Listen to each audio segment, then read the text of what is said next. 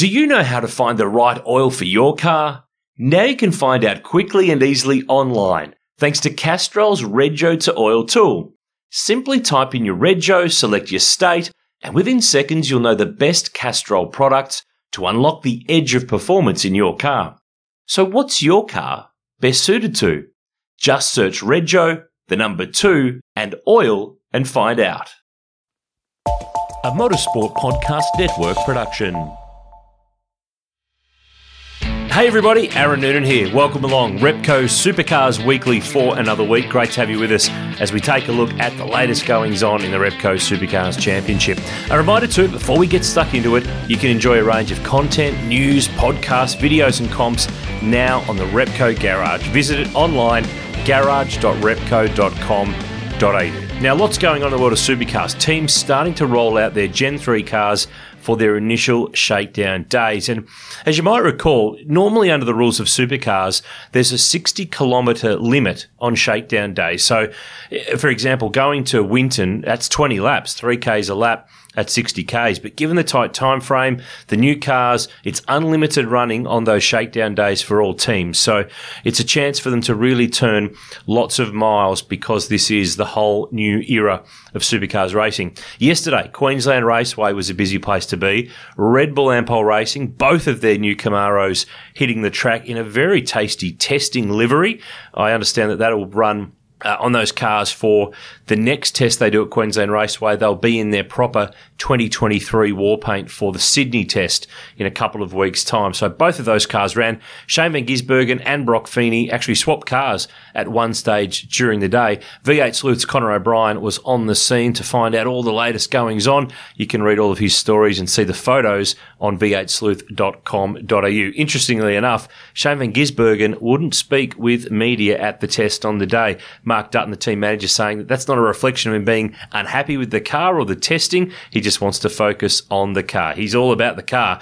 We know how much SVG is not a fan of doing media, so he started early with his uh, media blackout for 2023, it would seem. Uh, also there, another Triple Eight built car, Premier's car that they uh, ran, James Golding's regular car, car 31, that'll be his race car. Uh, Tim Slade, his new teammate, also turning a few laps in that car. Of course, Triple Eight has uh, put those cars together, although uh, the Premier team has put them together physically at Triple Eight with Triple Eight. Uh, we've seen that in the past with other Triple Eight customer cars being built at Triple Eight with the teams who are going to have them working alongside Triple Eight at Triple Eight's facility to put them all together. So great job from those teams to get those cars out and running. And speaking of Tim Slade, we actually have to send him a congratulations. Well, not just Tim, but to his wife Danny and their whole little family. They welcomed baby number two this week. So a daughter arriving.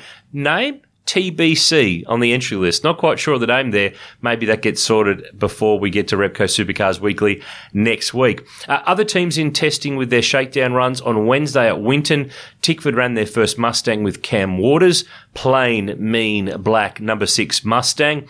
Uh, Groves ran their first Mustang, the Penrite car, number 19, with Matthew Payne, the young Kiwi, making his full time debut this year. David Reynolds turned some laps as well as new signing Garth Tander in his first drive with the team. Big thank you too to GT who came along uh, to our V8 Sleuth Open Night at Bathurst last Friday. So many of you came and joined us at the National Motor Racing Museum for a great night at the 12 hour. Thanks again to GT for coming along and to our Sleuth faithful for coming and spending the night. There were some really good stories. I think you all enjoyed that one. We'll have another open night at the 1000 in October and we might do a few more in a few other places during the course of the year. Keep an eye on the pod, socials, and our website for those details. Uh, next week, we're expecting plenty more cars on track in Gen 3 running. Uh, Matt Stone Racing, who were the first to run uh, a Chevy Camaro, their second car due to run with Jack Le Brocq, the second Shell V-Power Mustang for Anton De Pasquale, who had a steer the other day of Will Davison's new number 17 car, and loads more. We will see plenty of that stuff rolling out. Erebus have unveiled their Coca-Cola Camaro. I nearly said Mustangs. It's just a habit from Allan Moffat days uh, over the period of history. Uh, but you might be thinking, well, why aren't they out testing and shaking down the car? Because we've seen it in the photos from the launch in Queensland earlier in the week. Uh, that's actually not one of their race cars. That's the uh, supercars prototype. Camaro that was at Bathurst in Red Bull colours, uh, in the Coca Cola colours for that team. So, by the way, Jack Perkins has locked in a deal to drive for them at the Enduros again. He'll be in the Dunlop Super 2 series as well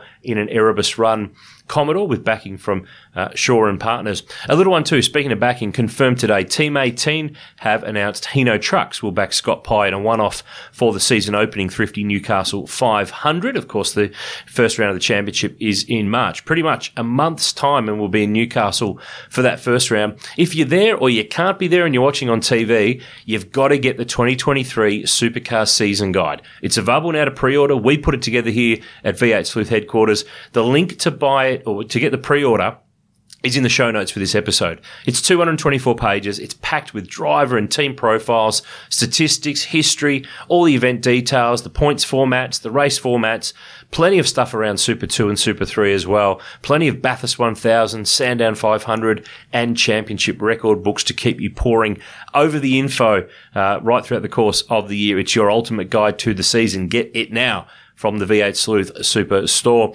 Uh, I mentioned Super 2. Uh, those cars starting to do some running over the course of this week as well. Aaron Seaton running one of the ex Matt Stone Racing Commodores.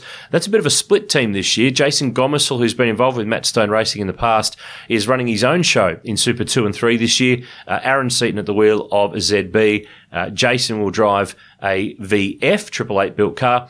Uh, Super 2 and 3 feel for Newcastle. From what I'm hearing, it's coming together really well. It's going to be a very healthy field for that first round. Uh, Walkinshaw and Andretti United, they've been testing at Winton with Zach Bates and Ryan Wood, the young Kiwi. Uh, Tickford with Brad Vaughan and Ali Morrow. It's going to be a really interesting season of how that one unfolds. Lots of new faces and names taking on the development category of supercars. A guy who's probably a little bit far beyond doing development supercars racing. Probably he's a little too old these days, but I say that because uh, I can get away with it. Uh, Tickford Racing co-owner Sven Burchartz, who's known as a, a, Porsche racer, he's been in Touring Car Masters and helped fire up the GT3 Cup Challenge some years ago. He's going to get behind the wheel and race before his Tickford drivers get to in Newcastle. The weekend before Newey is Phillip Island, the kickoff of the new Victorian Sports Car Championship. It's open to all sorts of sports cars. The list is basically if it's a sports car, it gets a run. He's driving a Porsche uh, GT3 Cup S, the same car that Max Twigg drove back in the Australian GT Championship in 2010. Won around at Albert Park, and you might remember that vision. We've run it on V8 Sleuth before of it launching off the back of Peter Hackett's Lamborghini at Sandown later that year in the Australian GT Championship. Same car. It is going to be running at Phillip Island uh, in next month. Uh, on this day, we do this all the time on Repco Supercars Weekly, February the 10th for today's episode. And you've got to go back to 1985 to find a bit of on this day action. It's on this day. Well, there's a nice link here, in fact. It was the first round of the 1985 Australian Touring Car Championship. Now, of course, our learned listeners will know that was the start of the Group A international regulations in the championship. And until Newcastle next month, the only round in championship history not to feature a Holden. Now, there were some races in championship history where Holdens weren't in the race, but they were at the round. They might have had a, an issue in qualifying or the like and didn't make it to race day. But until Newcastle, that's the only time there's not been a Holden because Peter Brock wasn't there. None of the privateers were ready to roll. The round was won 50 lap race, by the way, the old shorter track at Winton, the 2K version. Jim Richards won by a lap. Yes, a lap over JPS BMW teammate Neville Crichton, the Kiwi. That remains uh, that remained his best ever championship race result in Australian Touring Car Championship racing. So that's on this day in championship history back on Feb 10.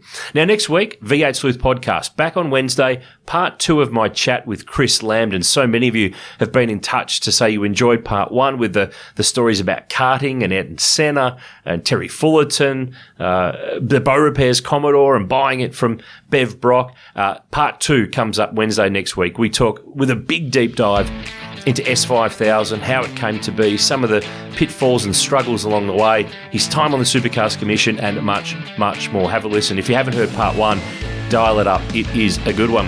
Uh, Tuesdays, Castrol Motorsport News Podcast is back up and running. Our award winning pod with Andrew Van Leeuwen and Stefan Bartholomaeus.